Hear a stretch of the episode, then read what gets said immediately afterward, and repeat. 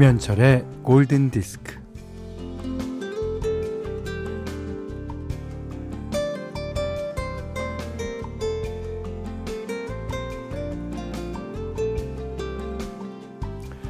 혼자만 승승장구해서 앞서가는 것보다 강력한 라이벌이 있어야 경기가 재밌어지죠. 엎치락 뒤치락 손에 땀을 쥐게 하는 박빙의 연속.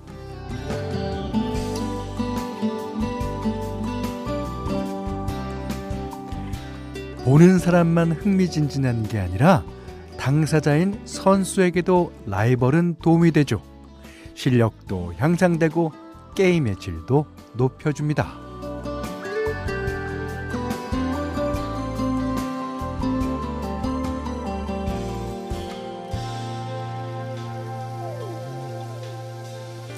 어, 라이벌이란 어, 내가 있어야 상대가 있고 상대가 있어야 내가 있는 아주 그러니까 뜨거운 관계죠. 반드시 이기고 꺾어야 함에도 결코 적은 아니며 어, 같이 있어야 서로를 더 빛나게 해주는 아름다운 사이입니다.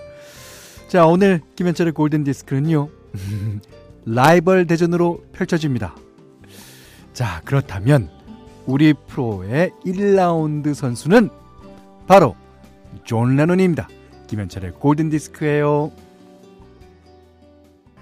네, 12월 10일 금요일 오늘은 골든 디스크 어, 어쩌다 라이벌 특집입니다. 라이벌이라는 게 자기가 생각해서 되는 게 아니에요. 보통 언론들이 어, 자기를 라이벌로 만들어줍니다. 그러니까 어쩌다 라이벌 이게 맞, 맞을 거예요. 예. 자, 어쩌다 라이벌 특집 그 첫 번째 시간입니다. 어, 팝 음악계의 라이벌들 어, 소개해드리고 그 노래들도 같이 들어보는 시간 가져보려고 하는데 생각보다 음악계에는요 라이벌로 불린 가수들이 많아요. 어, 그래서 오늘 그리고 다음 주 금요일까지 2부로 나눠서 어, 진행하려고 합니다. 자, 오늘 첫 곡으로 존 레논의 노래를 들으셨는데, 어, 그렇다면, 어, 존 레논의 라이벌은 과연 누구일지. 광고 듣고 만나보기로 하죠. 자, 문자 스마트 라디오 미니로 사용과 신청곡 받습니다. 문자는 샵 8000번, 짧은 건 50원, 긴 건 100원, 정보 이용료가 추가되고요. 미니는 무료예요. 네, 존 레논의 라이벌은 폴 맥카트니였습니다. 비틀즈의 주축이 된 두 사람. 어, Yesterday 어, 비틀즈의 노래로 들으셨고요. 어, 두 사람은 비틀즈 시절에 Lennon and McCartney라는 이름으로 공동 작곡으로 많이 에, 했어요. 근데 Lennon and McCartney로 표기된 노래 중에는 각자 만든 음악도 많았다고 합니다. 그 대표적인 노래가 폴 맥카트니 작곡의 Yesterday 이 노래죠. 음. 에, 존 레논과 폴 맥카트니는 이제 비틀즈 해체 이후에 잠깐 사이가 틀어졌던 적이 있었는데 어, 그때 존 레논은 폴 맥카트니를 보고 Yesterday 쓴 것 말고 폴 맥카트니가 잘한 게 뭐가 있느냐 어, 이렇게 디스를 한 적도 있다고 합니다. 그도 그럴 게 Yesterday가 그만큼 명곡이라는 걸 인정한 셈이죠. 그 한국에도 같은 그룹 안에 있는 라이벌이 있습니다. 바로 들국화인데요. 이 들국화의 전인권 씨와 최성원 씨가 본인들은 안 그렇겠지만 저희가 볼 때는 완벽한 이 존 레논과 폴 맥카트니와 같은 관계예요. 그도 그럴 것이 전인권 씨는 존 레논을 진짜 존경합니다. 그리고 최성원 씨는 폴 맥카트니 진짜 존경하고요. 예, 재밌죠. 음. 자, 이어지는 라이벌은 피아노와 관련된 사람들입니다. 먼저 미국의 피아노맨 빌리 조엘. 이 피아노맨이란 노래도 있지 않습니까? 빌리 조엘의 라이벌은 누굴까요? 빌리 조엘이 미국의 피아노맨이라면 네 영국의 Piano Man 엘튼 존입니다. 그 노래 제목도 비슷해요. Piano Man, Rocket Man. 네. 이게 두 사람 모두 다 이제 70년대, 80년대 싱어송라이터 시대를 열었던 뮤지션이죠. 다만 빌리 조엘의 Piano Man이 워낙 유명세를 탔던 탓에 엘튼 존은 본인의 히트곡 제목인 Rocket Man이라고 불리기도 했습니다. 근데 사실 보면 이게 어, 더 라이벌 구도가 더 있습니다. 한 사람은 귀족 출신이고요, 영국에.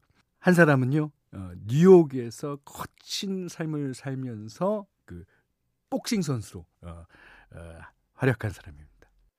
게다가 엘튼 존은 피아노 교육을 정식으로 받았어요. 어, 클래식 교육부서부터 선생님의 지도하에 피아노 교육을 받았고 빌리 조엘은 피아노 교육을 언제 받습니까? 예, 그냥 어, 곁에서 어, 눈치코치로 배운 피아노 실력입니다. 재밌죠? 음. 자 이번 라이벌은요 하, 기대가 됩니다. 70년대 하드락 매치. 이게 락이 이제 뭐 처음에는 하드하다 그래서 하드락, 그다음 헤비 메탈, 그다음 메탈도 그냥 여러 갈래로 나눠주면서 요즘 death metal까지 어, 나오고 있는 시점입니다. 자, 그렇지만 70년대 이 락이라는 게 처음 이제 탄생돼서 막 활발하게 활동할 때. 자, 먼저 들으실 곡은요. 레드 제플린, Black Dog.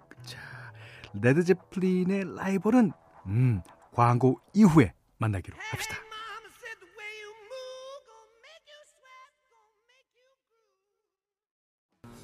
자, 레드 제플린과 라이벌은 바로 딥 퍼플이었습니다. 예. 딥 퍼플의 Smoke on the Water 다 아시는 노래입니다.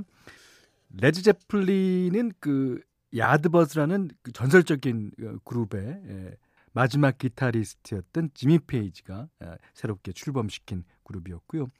네 명의 멤버가 끝까지 함께했다면 어, 딥 퍼플은 리치 블랙모어를 중심으로 하되 이렇게 멤버 교체 시기마다 1기, 2기, 3기 등으로 나뉘었어요. 뭐 로드 에반스, 이안 길란, 데이비드 커버데일 쟁쟁한 멤버들이 딥 퍼플을 거쳐갔죠. 그, 그 당시 이제 언론에서 어, 영국의 3대 기타리스트들을 꼽는데요. 그게 이제 어, 다 야드버즈 출신이었어요. 음, 에릭 클랩튼, 제프 벡, 지미 페이지. 그랬는데 이 딥 퍼플의 팬들이 왜 4대 천왕도 있는데 왜 4대 기타리스트라고 안 그러느냐. 지미 페이지가 아니라 리치 블랙모어까지 넣어갖고 4대 해야 된다. 그랬던 적이 있습니다. 그, 저희 고등학교 때도요. 음악 좀 듣는다는 애들이 딱 두 파로 나눠졌어요. 레드 제플린 파와 딥 퍼플 파. 근데 결국에는 퀸 파가 이기더라고요. 자, 이제 1980년대로 넘어가서 80년대 초반 가장 화려한 라이벌전을 펼쳤던 두 가수를 만나보기로 하겠습니다. 자, 맨 처음 가수는 신디 러퍼, Girl Just Wanna Have Fun. 네, 이 신디 러퍼의 라이벌을 맞추신 분이 아마 많으셨을 거예요. 네, 마돈나였습니다. Like a Virgin이라는 노래였는데요. 그 마돈나와 신디 로퍼는 모두 이제 1983년도에 데뷔하게 됩니다. 그러니까 1집 매치, 1집 매치에서는 어, 신디 로퍼가 대승을 거둬요. 어, 모든 노래가 이제 차트 성적도 마돈나보다 좋았고 그래미 신인상도 신디 로퍼가 수상하게 됩니다.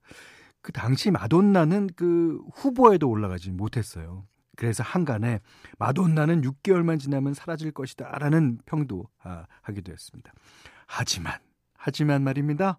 1984년 마돈나의 이 집에서 Like a Virgin이 나오면서 엄청난 주목을 받기 시작하죠. 그러면서 이제 바로 여론을 뒤집으면서 팝의 여왕으로 군림 하게 됩니다.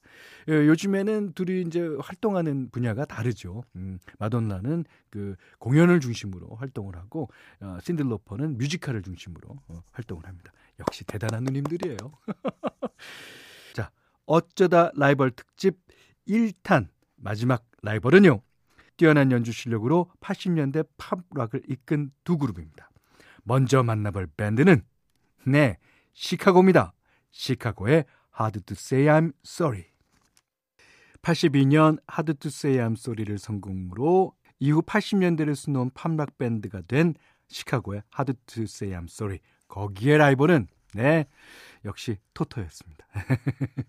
토토 4 그 중에서 아, 네 번째 앨범에서는 뭐 Africa, Rosanna 등이 크게 히트하면서 어, 그래미 Record of the Year를 비롯한 여러 가지 예, 시상을 받기도 했고요. 자, 시카고와 함께 그 여태까지도 어, 활동을 하고 있습니다. 자, 토토의 Africa 오늘 끝곡으로 들으면서 마치겠습니다. 오늘 못한 얘기는 내일 나누겠습니다. 감사합니다.